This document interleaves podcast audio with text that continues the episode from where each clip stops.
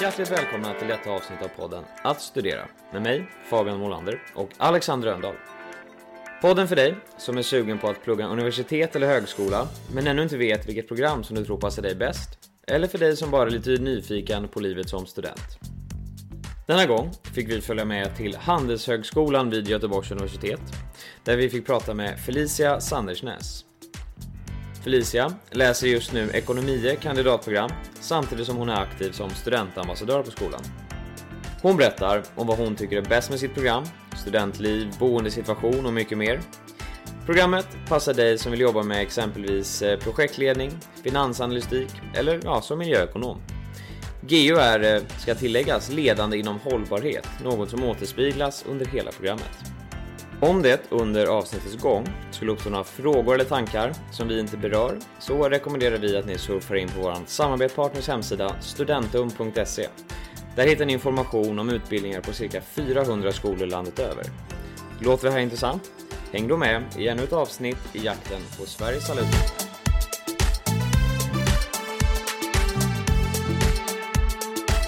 Vi sitter nu här med Felicia som pluggar eh, ekonomi på Handelshögskolan, Göteborgs universitet. Eh, Felicia, du kan få börja med att presentera dig själv. Ja, eh, jag heter Felicia Sandersnäs. Jag är född 1998, så jag är 20 år. Kommer från Stenungsund som ligger lite norrut från Göteborg. Så ganska nära lokalt så, geografiskt sett. Jag läste eh, ekonomiprogrammet, min inriktning ekonomi på gymnasiet. Och eh, det var ganska naturligt för mig att fortsätta läsa ekonomi sen på högskolan också.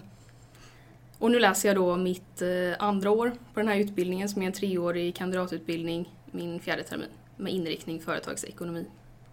Hur eh, ser en vanlig dag, eller hur ser en vecka ut i ditt liv några år två? Det är väldigt olika. Eh, så som upplägget är på ekonomiprogrammet på Handelshögskolan är att vi läser en kurs i taget. Och en kurs då är ungefär 4-5 veckor ungefär. Så det är väldigt intensivt då under de här veckorna, vi är inte så långa Eh, läsperioder. Så det kan vara väldigt olika vad man läser för kurs. Vilka kurser är bara för, vissa kurser är bara föreläsningar, och vissa kurser har lektioner och seminarium och sånt där. Så vissa kurser är inte så mycket schemalagt, eh, medan andra kurser kan vara mycket mer schemalagt. Den kursen jag läser just nu till exempel, då har vi cirka en, två timmars föreläsning varje dag. Eh, och sen är det självstudier resten av dagen. Så ofta så brukar det vara, i de flesta kurser generellt, en eh, förmiddagsföreläsning. Och sen brukar vi äta lunch, ta med oss egen matlåda då. Man är ju student så köper inte så mycket lunch ute och så. Och sen så brukar jag sitta med en studiegrupp och lite gå igenom föreläsningar och plugga och sånt där. Hur mycket tid eh, skulle du säga att en vecka, hur mycket tid lägger du på, på rent skolarbete? Det är väldigt olika också. Eh, det blir ju naturligtvis mer när det närmar sig tentan. Eh, men för oss så är det ändå alltså generellt att man lägger ganska mycket tid under hela kursen just eftersom att en kurs är cirka en månad. Eh, jag har kompisar som läser på andra ställen där man har lite längre studieperioder och då blir det kanske att man börjar lite senare. Men för oss när det är så ihoptryckt så blir det mycket mer att man börjar ändå i tid. Ehm, sen är det ju heltidsstudier så tanken är att man ska lägga 40 timmar i veckan. Men det varierar ju lite. Många har ju extra jobb och sånt där som gör att man inte kan lägga tid jämnt fördelat över de här veckorna och så. Men jag skulle väl säga att jag lägger väl kanske 30 timmar i veckan eh, i snitt kanske. Och sen mer timmar sista veckan innan tentan. Så det blir väl 40 timmar i veckan i snittet liksom över hela kursen. Hey, I'm Ryan Reynolds. Recently, I asked Mint Mobile's legal team if big wireless companies are allowed to raise prices due to inflation. They said yes. And then when I asked if raising prices technically violates those onerous two-year contracts, they said, "What the f*** are you talking about? You insane Hollywood ass."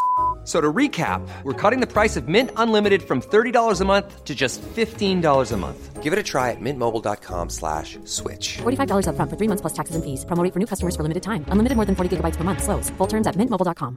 I'm Sandra, and I'm just the professional your small business was looking for. But you didn't hire me because you didn't use LinkedIn jobs. LinkedIn has professionals you can't find anywhere else, including those who aren't actively looking for a new job, but might be open to the perfect role, like me.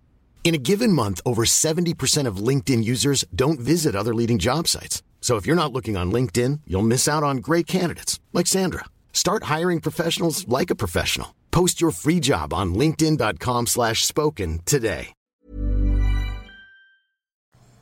Eh, varför valde du utbildningen? Utöver då att du hade, du hade läst ekonomi i gymnasiet och kände att det var självfallet. Hur kommer det sig att du kom in på den banan? Jag, eh, när jag gick i åttan så hade vi praoplats då, sån här praktik. Och då var jag på ekonomiavdelningen på ett företag. Och fick vara med där och lite uppleva ja, men alla olika typer av ekonomi som man kan göra. Och så tyckte jag att det var väldigt intressant. Och då blev det, okej okay, jag ska välja gymnasie. Det finns ekonomi på gymnasiet, då väljer jag det. Det var inte så mycket fundering i det egentligen. Eh, och sen när det var dags, sen så läste jag mycket ekonomi då, marknadsföring och redovisning och ledarskap och sånt under gymnasiet. Så sen när det var dags att söka universitetsstudier och högskola, då kände jag att men det här tycker jag är kul, jag har läst det, jag tycker det är roligt, jag vill fortsätta med det. Så det var ju så jag valde själva inriktning på vad jag ville läsa för alltså, typ av studier, eh, vad jag ville läsa för program. Sen när jag skulle välja skola då, vart jag ville läsa, eh, så vägde jag ganska mycket faktorer. Något som var väldigt viktigt för mig det var att jag kände att jag ville gå på en skola som hade väldigt gott rykte, så väldigt bra utbildning, bred utbildning, eh, så att det inte var någon specifik inriktad ekonomiutbildning från början utan jag ville ha valmöjlighet. Och sen så tyckte jag att det var viktigt med möjlighet till boende, eh, för jag var sugen på att flytta hemifrån. Hade kunnat pendla för jag kommer från Stenungsund, inte jättelångt från Göteborg.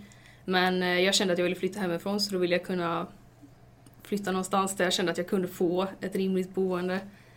Och sen så kände jag att det var lite skönt att ändå ha nära till familj och vänner och så som jag hade sedan tidigare. Och då kände jag att Göteborg och Handelshögskolan passar bra in på alla de kraven som jag hade. Du nämner att du ville ha en utbildning som inte redan hade valt inriktning till det.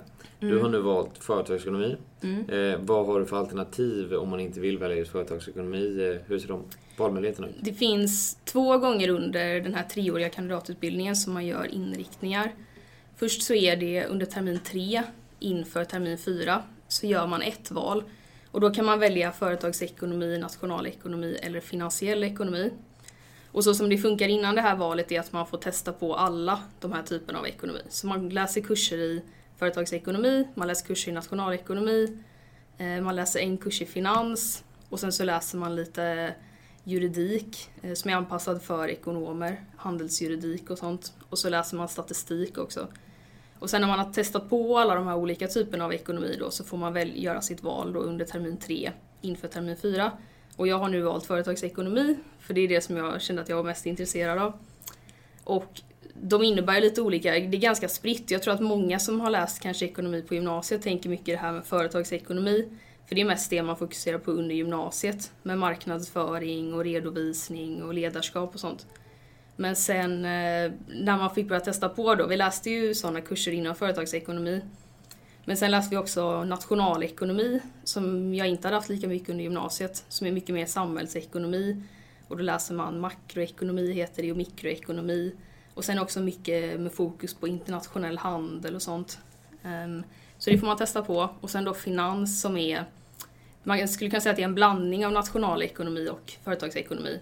Mycket sånt med aktier och börsmarknaden. Om man ser till företagsfinansieringar och sådana grejer, värderingar av bolag. Det är sånt som är inom finansområdet. Så efter att man har fått testa på allt då så kände väl många så här, ja men det här var det jag tyckte var kul och många ändrade uppfattning, kanske sökte programmet för att de var intresserade av företagsekonomi och så fick de testa på nationalekonomi. Och det var ju lite det jag kände att jag var ute efter också då att nu har jag gått gymnasiet och läst marknadsföring och sånt, tyckte det var kul. Men jag kände att jag vill inte välja en utbildning som var bara inom det utan jag vill ändå ha lite brett och möjlighet att få testa på innan jag valde. Så de flesta kommer ändå in och vet kanske inte riktigt vad man vill utan man kan skaffa sig den uppfattningen efter att man har börjat plugga? Jag skulle säga att det är ganska brett när vi började. Vi är ju cirka 300 då eh, på ekonomi i kandidatprogrammet. Och en del, de börjar ju och vet exakt, jag vill bli detta eller jag vill bli detta, jag gillar marknadsföring eller jag gillar ledarskap eller jag vill bli börsmäklare eller så. Men det är också väldigt många som väljer ekonomi för att de inte vet exakt vad de vill göra. För att det är ju väldigt brett och man kan jobba inom väldigt mycket. Så jag tror att en del, en, kanske hälften vet vad de vill och hälften vet inte vad de vill.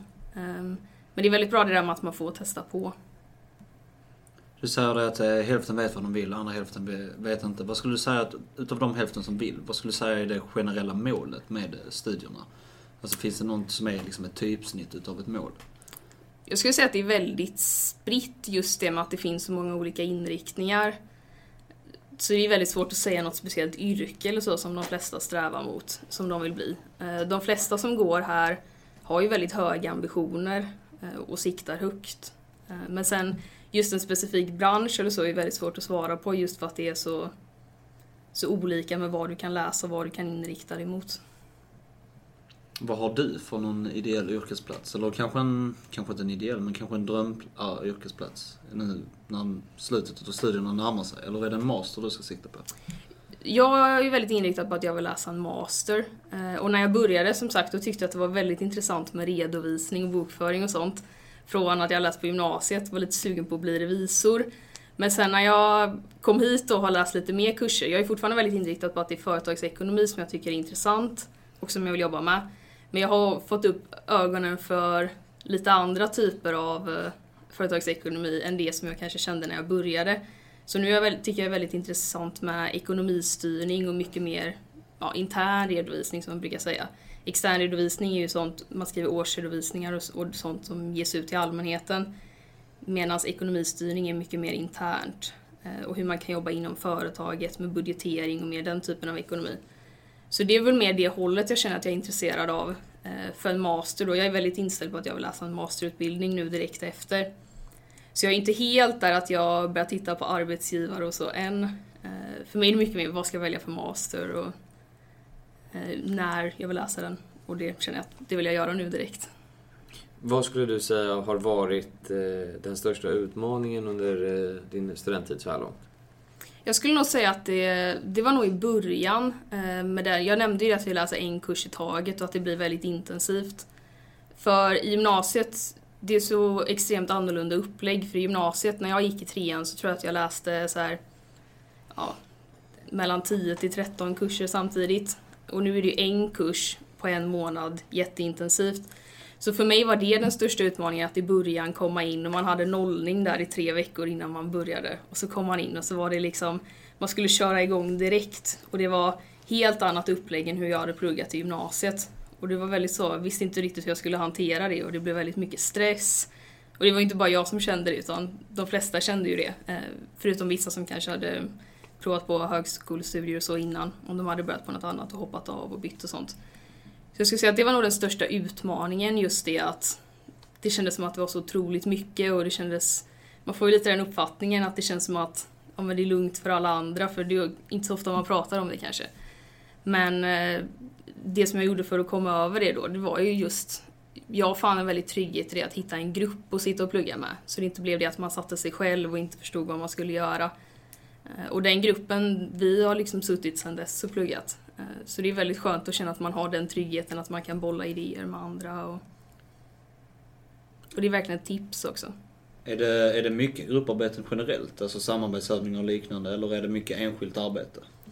Vi, I början då på programmet så är man ju cirka 300 stycken. Eh, Så det är, väl, det är inte några individuella inlämningsuppgifter eller så då. Eh, För det blir lite svårt när man är en sån stor grupp. Så det är mycket grupparbeten och examinationsmomenten i varje kurs. Vi har alltid en sluttentamen på slutet, en stor tenta vi skriver. Och sen så brukar vi alltid ha en, en gruppinlämning i kursen också. Så efter ungefär, ja men om vi säger att kursen är fem veckor, efter ungefär tre, fyra veckor så ska gruppinlämningen in. Och sen är det en tenta på slutet. Så det är mycket grupparbeten och så i och med att det är varje kurs. Eh, och inte så mycket individuella arbeten som ska lämnas in. Men sen skriver man ju tentan individuellt och själva plugget och studierna det kan man ju välja själv då om man vill sitta i grupp som jag föredrar eller om man vill sitta själv eh, och göra det. Hur ser eh, engagemanget från lärarna ut eh, på skolan? Jag skulle säga att det är bra. De lärarna vi har, de är ju väldigt engagerade i sitt ämne och forskar och så, så det är väldigt, de är väldigt engagerade på det sättet och många bryr sig också väldigt mycket om studenterna. Sen blir det ju mycket så när man är en sån stor grupp, att det är svårt att få en jättenära kontakt med, med sin föreläsare och så. Än vad man kanske, nu då när jag läser företagsekonomi, nu är vi cirka 70 personer. Eh, istället för i början när vi var ja, över 300. Så nu känner man att det är mycket mer, alltså kanske nära koppling med föreläsarna än vad man hade i början. Men man märker ju att, alltså väldigt mycket att de brinner för det som de pratar om. Och, själv tycker jag det är väldigt intressant det att just eftersom att många har ju liksom jobbat inom de här branscherna och forskat länge och så. Så de kan dra mycket praktiska exempel och så istället för att det bara blir teoretiskt. Och det är något som jag tycker om väldigt mycket i alla fall. Och just det här med att integrera kunskap, eh, så att faktiskt använda det man lär sig i böckerna och sen sätta det till verklighet. Mm. Är det lärarna som hjälper till med det eller hur lär ni det på ett effektivt sätt? I mycket, mycket av de här gruppinlämningarna och så är ju lite case-liknande så. Att man ser på riktiga företagsexempel och så. Istället för att bara sitta och läsa i läroböcker om teorier och så. Att man faktiskt får prova på att tillämpa det på riktiga företag och så. Så på det sättet blir det ju att lärarna uppmuntrar till praktisk eh, tillämpning genom kursens gång. Eh, du nämnde att du, att du, hade, att du hade flyttat. Eh, hur såg boendesituationen ut i början eller hur ser den ut nu?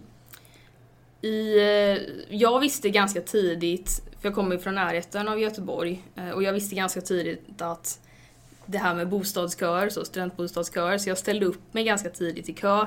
Så för mig var det inga större problem att få bostad när jag väl skulle flytta. Var någonstans eh, ställde du dig i kön? Jag ställde mig i kö på SGS studentbostäder, som är Stiftelsen Göteborgs studentbostäder. Och så ställde jag upp mig på Chalmers studentbostäder, Eh, där man får stå även om man inte pluggar på Chalmers. De som pluggar på Chalmers de får dock lite förtur för de får lite mer ködagar än vad de som studerar på Göteborgs universitet får. Och Handelshögskolan då, som är en del av Göteborgs universitet. Och sen så ställde jag mig i boplats också. Och det är ju eh, det är inte studentbostäder utan det är förstahandskontrakt på eh, ja, riktiga hyresrätter eller vad man ska säga. Och eh, det som blev ett problem för mig var att SGS då är väldigt stora och har väldigt mycket studentbostäder i Göteborg. Men eh, jag gjorde som många andra att när jag fick min antagning så gick jag in och tänkte åh nu ska jag gå in och söka boende. Och då går alla in och då försvinner de ganska fort. Så eh, då började det med att jag bodde ett och ett halvt år ungefär i ett studentrum. Eh, de kallar det för rum och då delar man kök. Man bor med eget badrum och så, men man delar kök. Så där bodde jag i ett och ett halvt år. Och flyttar man in i ett sånt rum så får man behålla sin kötid så man får fortsätta räkna ködagar hos SGS studentbostäder. Så nu har jag precis flyttat för en månad sedan och bor i en egen eh, lägenhet väldigt nära skolan.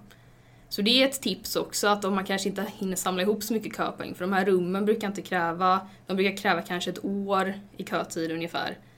Beror lite på när på året man söker. Gör man som jag och går in och söker när alla har fått sin antagning, då är det högre tryck. Men tips är också, man kan börja söka från maj tror jag det är. Antagningen kommer väl i juli någon gång va? Ehm, och man kan gå in och börja söka bostäder från i maj. Sen eh, om man, in, om man får en bostad då och sen inte blir antagen då måste man flytta ut såklart. Men det kan ändå vara ett tips att tänka på att man kan göra det. För det tipset fick jag efter och det kanske jag önskar att jag hade fått lite tidigare. Det kan vara lättare att få då just eftersom att det brukar bli så stort tryck just när antagningen kommer. Hur ser eh, kostnaderna ut för, eh, för utbildningen? Jag tänker på ja, men böcker och sådär. Det, vi har ju alltid kurslitteratur eh, i varje kurs vi läser. En del böcker kan vara så att de är med i en kurs och sen kommer de tillbaka i en senare kurs. Men oftast så är det att man får köpa en ny bok till varje kurs. Och många gör, vissa köper ju begagnat och vissa köper nytt. Jag själv tycker väldigt mycket om att köpa nytt och ha mitt egna för jag kladdar mycket i mina böcker och sätter flikar och, och då gillar jag att kunna ha en ny där ingen annan har gjort det. Ehm, så köper man nytt så kanske det ligger på mellan 500 till 800 kronor per kurs då. Och då blir det eh, fyra kurser på en termin ungefär, beroende på hur omfattande kurserna är. Så det är ju den kostnaden som blir om man vill köpa allt nytt. Sen kan man ju hitta väldigt billigt om man köper begagnat. Och eh, skolan har en Facebookgrupp och sådär eh, som man kan gå med i där folk lägger upp när de vill sälja och när de vill köpa och så. Så det brukar alltid vara väldigt lätt att hitta begagnat. Och sen kan man köpa begagnat på nätet så också. Men personligen tycker jag mycket om att köpa nytt.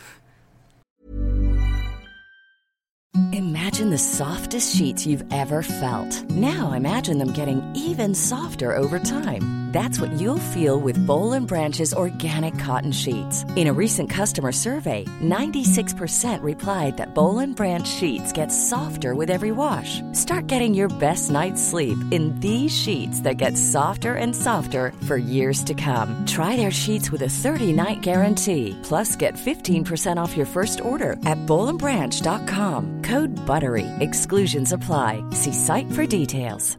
Hiring for your small business? If you're not looking for professionals on LinkedIn, you're looking in the wrong place. That's like looking for your car keys in a fish tank.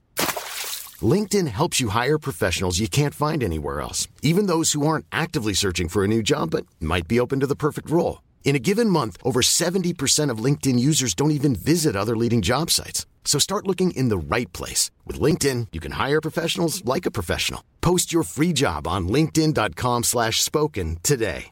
Ryan Reynolds here from Mint Mobile. With the price of just about everything going up during inflation, we thought we'd bring our prices down. So to help us, we brought in a reverse auctioneer, which is apparently a thing. Mint Mobile unlimited premium wireless. Have to get 30, 30, bit to get 30, bit to get 20, 20, 20, bit to get 20, 20, bit to get 15, 15, 15, 15 just 15 bucks a month. So, Give it a try at mintmobile.com slash switch. $45 upfront for three months plus taxes and fees. Promo rate for new customers for limited time. Unlimited more than 40 gigabytes per month. Slows. Full terms at mintmobile.com. Ready to start talking to your kids about financial literacy? Meet Greenlight, the debit card and money app that teaches kids and teens how to earn, save, spend wisely, and invest with your guardrails in place. Parents can send instant money transfers, automate allowance, and more. Plus, keep an eye on spending with real time notifications. Join more than 6 million parents and kids building healthy financial habits together on Greenlight. Get your first month free at greenlight.com slash ACAST. That's greenlight.com slash ACAST. Var det, har du varit i behovet av något extrajobb? Och eh, har du i sådana fall, eller om du vet några kurskamrater som har fått assistans utav skolan eller förening eller liknande för att hitta det? Att, alltså om man är i behov av extrajobb, det beror ju lite på ja, men om man tar CSN-lån, hur lyxigt man vill leva om man säger så. Eh, Jag själv har inte känt ekonomiskt att jag har varit i behov av att ha extrajobb. Eh, jag har ett extrajobb som ekonomiassistent på ett företag. Eh, för jag tycker att det hjälper mig väldigt mycket i ja, men, praktisk tillämpning av det jag läser och så, det jag studerar. Men eh, sen det här med om man kan få hjälp och så, vi har ju genom vår studentkår har ju vi kårföretag inom en rad olika områden. Vi har till exempel eh, Handels Consulting som är managementkonsulter och som jobbar mot eh, ska man säga, riktiga bolag och hjälper dem med grejer. Och det är väldigt bra om man vill ha den här biten med praktisk tillämpning då och få bra erfarenheter och grejer att skriva på sitt CV och så.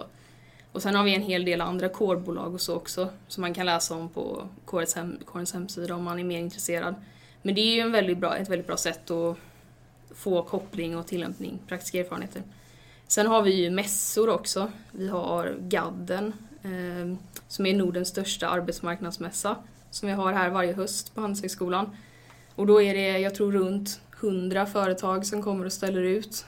Eh, som är här för att de vill hitta dels de som kanske är i slutet av sin utbildning som de vill kunna rekrytera eller för sommarjobb eller extrajobb och så. Så den möjligheten finns och sen har vi också en mässa som heter Gaius som är mer för jurister. Och sen har vi en som heter Rekon som är för konsult och redovisning och revisionsbranschen. Så det är väldigt bra möjlighet med de här mässorna då att kunna få kontakter och så. Har ni något praktikmoment i utbildningen? Vi har nu till hösten så har vi, vi gör, håller på att göra en stor förändring av vårt ekonomiprogram nu. Så till hösten så kommer det vara, eh, införas det och det det kommer innebära är att man kommer ha en kurs som är praktisk tillämpning i företagsekonomi som man eh, läser efter att man har läst sina företagsekonomikurser. Och sen kommer det vara en kurs i tillämpning av nationalekonomi som man läser efter sina nationalekonomikurser.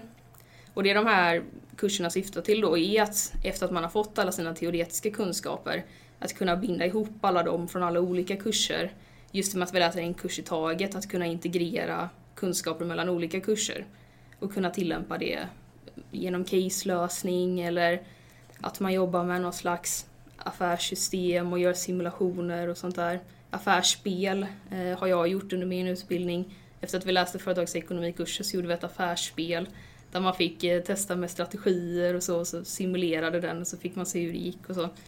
Eh, Så det är väldigt intressant. Jag tror att det blir väldigt bra nu i höst med de här tillämpningskurserna också.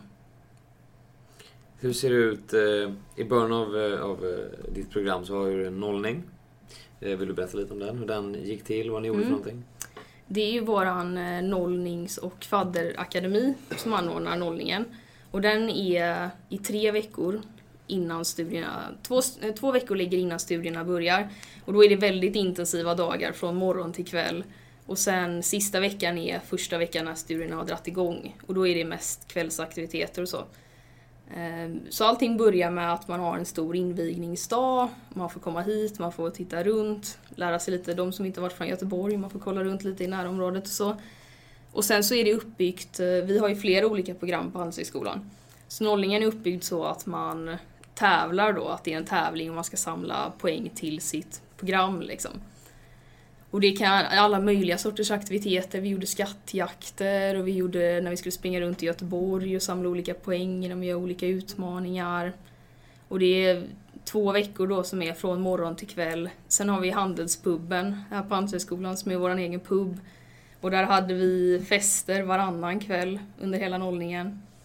Och sen eh, så pågick allt det här massa olika, det var grillkvällar med olika föreningar, mycket så att man får träffa kårföretag och kårföreningar och lära känna dem och vad de gör. Och sen så samlar man då poäng och så avslutade vi med en stor eh, nollekampsfinal där man skulle samla in de här sista poängen då. Mycket hinderbanor och sådana roliga grejer. Och sen så hade vi en finalbankett på slutet. Som var ja, lite balliknande nästan. Där de utsedde vem som vann och så. Så den här nollningen sker i anslutning eller tillsammans med de andra linjerna på Handelshögskolan eller Göteborgs universitet generellt? Det är Handelshögskolan då som har en egen nollning. Eh, sen har Göteborgs universitet, de har består, Göteborgs universitet består ju av massa olika fakulteter och Handelshögskolan är ju en av dem. Så vi har våra nollning och sen så är det mycket att de här andra fakulteterna på GU har sina nollningar. Eh, men då tävlar man de olika programmen på Handelshögskolan mot varandra. Så ekonomer och jurister och de andra programmen vi har. Hur mycket sociala sammanhang har man möjlighet att vara med i efter den här, de här tre veckorna nollning? I de här pubarna du pratar om, lever det kvar även efter den här tiden på tre veckor? Det skulle jag absolut säga att det gör. Många kanske tänker, det var något jag tänkte också när jag valde med studentliv och så. Att man vill gärna ha lite studentliv när man, när man ändå är i den här perioden i livet. Och många kanske tänker att Göteborg inte har så mycket av det. Eh, för man tänker mycket Lund och Uppsala, de här klassiska studentstäderna. Men jag skulle absolut säga att det finns jättemycket studentliv. Vi har ju kåren då, alla de här föreningarna som man får träffa under nollningen. De anordnar ju jättemycket. Dels kan man ju engagera sig i dem, men också kan man ju gå på till exempel sittningar och sånt som de anordnar. Sen har vi olika programsektioner som ansvarar för programmen på skolan. Och de brukar alltid anordna mycket sittningar och mycket aktiviteter varje år för de som läser det programmet då. Så till exempel jag som läser ekonomiprogrammet, vi har Ekonomiska föreningen som anordnar för alla ekonomer och så kan man gå på det. Och sen eh, Handelspubben då, de har varje onsdagskväll och så har de varje fredag när CSN har kommit, så det är CSN-fredag och så är det varje onsdag. Och sen eh, så har vi Nöjesföreningen som är ett kårbolag som anordnar eh, andra fester som inte är i Handelspubben, som är i samband, eller i samarbete med klubbar och sånt runt om i Göteborg. Så det finns väldigt mycket, om man vill så kan man köra studentliv på heltid. Liksom. Men det är också något som jag kan tycka är väldigt bra, just det att man inte är i det hela tiden. Så är man inte intresserad av studentlivet så kan man undvika det om man vill, för det är ändå storstad i Göteborg. Men det finns möjligheten om man vill att vara jätteengagerad. Tänkte också, vi satt och läste på här innan och så läste vi på studentum.se och det står att skolan samarbetar med drygt 150 internationella då partneruniversitet. Eh, om vi ska gå in lite på utlandsstudier, eh, som är ganska kopplat till det. Hur ser de möjligheterna ut? För du ska själv eh, åka utomlands till hösten om jag har förstått rätt. Det ska jag. Jag kommer åka till Storbritannien i höst på utbyte. Och eh, som du sa, det är, jag tror det är runt 160 partneruniversitet. Eh, och en del av dem har vi specifikt till Handelshögskolan. Och en del är på, via GU, då, Göteborgs universitet. Eftersom att vi är anslutna till dem så kan vi ta del av deras partneruniversitet också. Och eh, det som är, jag vet inte om det är specifikt för vår utbildning eller det kanske är så på flera, men något som är väldigt bra i alla fall är att utlandsterminen är inbakad i utbildningen. Så vill du åka utomlands så måste du inte lägga till en extra termin eller ett extra år för att kunna åka utomlands, utan vi har eh, på ekonomiprogrammet då ser du under termin 5 så man har möjlighet att åka utomlands om man vill. Och eh, den terminen läser man även i väldigt stor del valfria kurser. Det beror lite på om man har läst finans, så finns det lite krav på att man måste läsa ett visst antal högskolepoäng inom det området. Men läser man nationalekonomi eller företagsekonomi så kan man läsa i stort sett vad man vill. Eh, man kan läsa, jag kommer läsa språk i höst i Storbritannien. Så jag kommer läsa engelska, affärsengelska och så och affärskulturer i engelsktalande länder. Så det är väldigt stora valmöjligheter vad man vill läsa för kurser under den terminen och sen också då om man vill läsa dem utomlands eller hemma. Har du några tips till blivande studenter? Tips? Eh, jag skulle väl säga främst det med, som jag var inne på, att det kan vara väldigt stressigt i början. Väldigt stor omställning. Just det att man försöker ta det lugnt och att man försöker hitta ett sätt som funkar bra för en. Det kan vara lite svårt där också med det som att nollningen går in på första veckan av studierna. Att man fortfarande lever kvar i det lite. Och det är klart att man vill fortsätta ha kul, men de aktiviteterna är ju på kvällarna. Så att man ändå försöker tidigt komma in i en bra studieteknik och bra rutiner. För det är något som jag tycker är väldigt viktigt, just det med att det är extremt mycket mer ansvar eh, när man studerar på högskolan än på gymnasiet. Vi har ju, det är inte så att föreläsarna tjatar på en att nu ska ni göra detta och nu måste ni gå hem och läsa detta, utan det är mycket eget ansvar att man ser till att man gör det. Eh, och gör man inte det så är det ingen som kommer komma och säga till en, utan mycket eget ansvar så att man ska anmäla sig till tentor och sånt där. Eh, det är ingen som påminner egentligen om det, utan det är något man måste komma ihåg själv. Och lite tråkigt om man sen kommer på att ja, tentan är imorgon och jag har inte anmält mig, och som har suttit och pluggat i fyra veckor, så får man inte skriva den. Så det skulle jag säga är något som är väl ett tips liksom att tidigt försöka komma in i bra rutiner och hitta något som passar bra för en själv. Och se till att ha koll på alla sådana här grejer så man inte missar något. För du är ju parallellt med dina, med dina studier så är du också studentambassadör. Ja. Vad innebär det? Det innebär att man, eh, det innebär en hel del olika grejer. Dels det att vi tar emot eh, skolor som vill komma och besöka oss och som vill ha information om våra program och Handelshögskolan. Och sen också att vi står på mässor. Eh, det anordnas ju en del olika mässor för högskolestudier och så runt om i Sverige. Vi brukar stå på Kunskap och framtidsmässan i Göteborg och Sacos mässa i Malmö och Stockholm varje år. Och sen så får vi också åka ut till skolor, göra studiebesök och ta emot eh, folk som vill komma och skugga. Och det är väl något jag kan tipsa om också, att det är väldigt bra att komma, för om man, skugga innebär att man får komma till oss på Handelshögskolan och följa med en student runt under en dag. Gå med på föreläsning, sitta och äta lunch, ställa frågor och så. Och det är verkligen något som jag rekommenderar, inte bara hos oss men oavsett vad man är intresserad av att plugga. För det är en grej att man läser på och man lyssnar på så här en podd eller ser en film eh, som skolan har gjort om programmet eller så men det är väldigt svårt att uppleva stämningen om man inte faktiskt kommer och testar på det liksom. Så det är något jag absolut rekommenderar.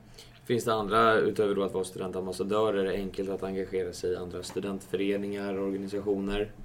Det skulle jag säga att det absolut är. Det finns ju ett väldigt, väldigt stor bredd. Ehm, dels finns det ju de här kårföretagen som finns en hel del olika beroende på vad man är intresserad av. Och sen med, med eh, kårföreningar och så via skolan så är det ju också man kan säga det finns ju de som bara är för nöjes skull. Man kan till exempel vara med i Sexmästeriet, de som har Handelspuben.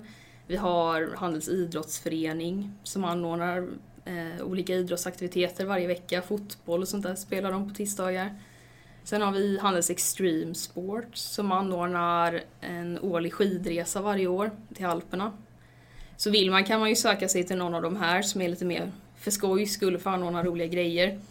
Och sen har vi också en del andra föreningar som Handels Case Club och Handels Börsgrupp och så som är mycket mer ja, men om man vill ha också det här med praktisk tillämpning av det man lär sig teoretiskt i studierna. Och också om man vill ha koppling till företag och så finns det den biten. Så det finns mycket att engagera sig i. Och sen då om man inte vill vara med i föreningen, och sitta med i ledningen och så, så kan man alltid vara med på sånt som de, ja men som Handels börsgrupp har ibland, eh, kanske aktiefika och sånt där, där man kan ses och träffas och mycket sittningar och sånt som man kan gå på. Har du någon kurs som du har tyckt varit extra rolig? Jag tyckte att det var väldigt kul att läsa nationalekonomi. Nu har jag pratat om det att jag tycker väldigt mycket om företagsekonomi och det är det jag har valt. Men eh, vi läste en kurs som hette makroekonomi som handlade väldigt mycket om samhällsekonomin i stort eh, och det systemet. Och det är nog en kurs som jag tyckte, jag vet inte om det var den roligaste kursen, det är svårt att svara på för att vi läser så otroligt mycket olika inom olika områden. Men den kursen kände jag var väldigt allmänbildande och väldigt rolig att läsa. Just för att, för mig då, för att gå lite utanför det här företagsekonomiska som jag har varit så intresserad av. Och få testa på en sån typ av kurs som var väldigt annorlunda. Jag kände att det var extremt lärorikt och mycket så på nyheter och så som jag känner efter att ha läst den kursen att så här, ja men nu förstår jag det och nu hänger jag med i det liksom. Så det var en väldigt rolig kurs. Finns det någonting du tycker kan bli bättre med, med utbildningen som du går eller med skolan som du går på? Eh, jag nämnde ju lite det förut att det kommer bli ganska mycket nytt nu i höst. Eh, och det är väl just något som jag har känt lite tidigare då under eh, de här snart två åren som jag har gått att det här med att man hade velat ha lite mer praktisk tillämpning i utbildningen. Och nu då när de skulle göra om ekonomiprogrammet så har det varit mycket student hearings och sånt där att studenter får framföra vad de tycker saknas och vad de vill förändra. Och då har det varit mycket med det praktisk tillämpning. Så det är väl något som jag känner att jag har velat ha ännu mer. Eh, man har ju kunnat söka sig till det själv då genom de här core-företagen och så, men jag har känt att lite mer integrerat i utbildningen. Eh, och det kom, har de ju lagt till nu i höst då, så förhoppningsvis så kommer det bli väldigt bra. Eh, Göteborgs universitet och Handelshögskolan profilerar sig ganska mycket också med, med hållbar utveckling. Hur lyckas de väva in miljö då, då kanske man kan kalla det, i er ekonomiutbildning? Mm. Det är som du säger då, att det är väldigt mycket fokus på att det ska vara en hållbar utbildning och hållbar utveckling och så. Och då är det inte bara miljö, utan Handelshögskolan då, Göteborgs universitet ser på hållbar utveckling i tre aspekter. Så dels är det ju ekologisk, som är det här med miljö.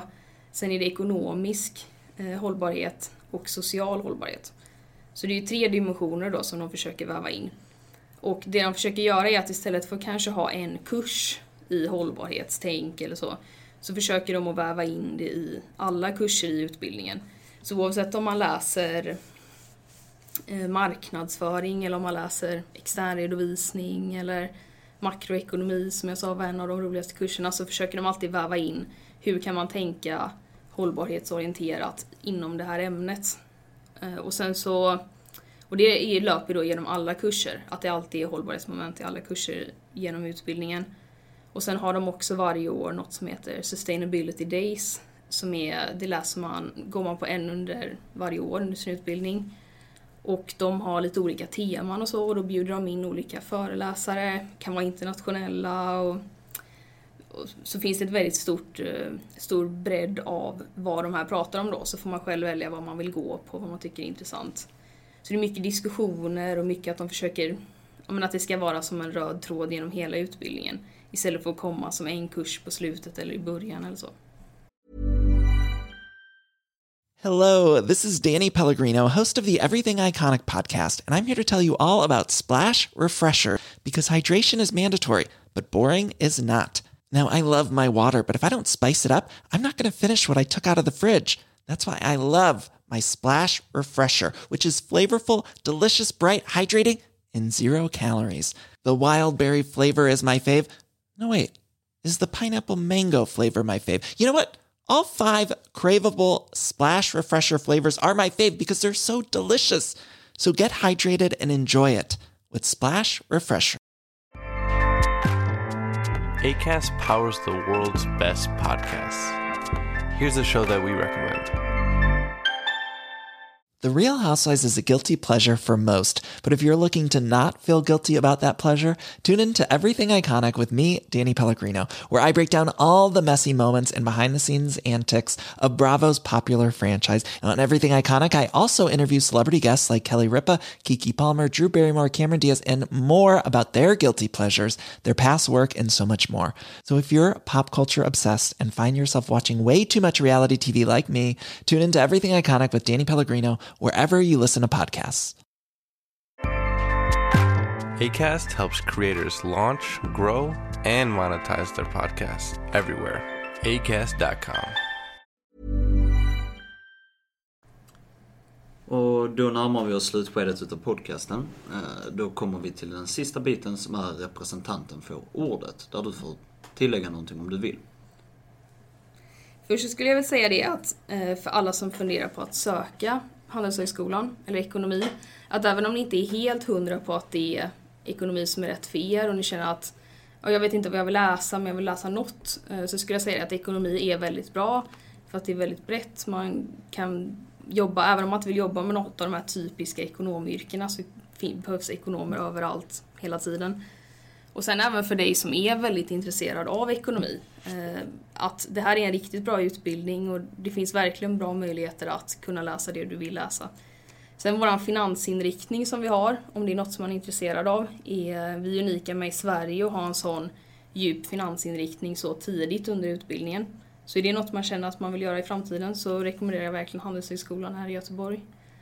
Och sen så skulle jag väl bara vilja säga det att oavsett vad man läser och oavsett vart man väljer och så, verkligen försöka ta vara på sin studenttid och göra det mesta möjliga av den.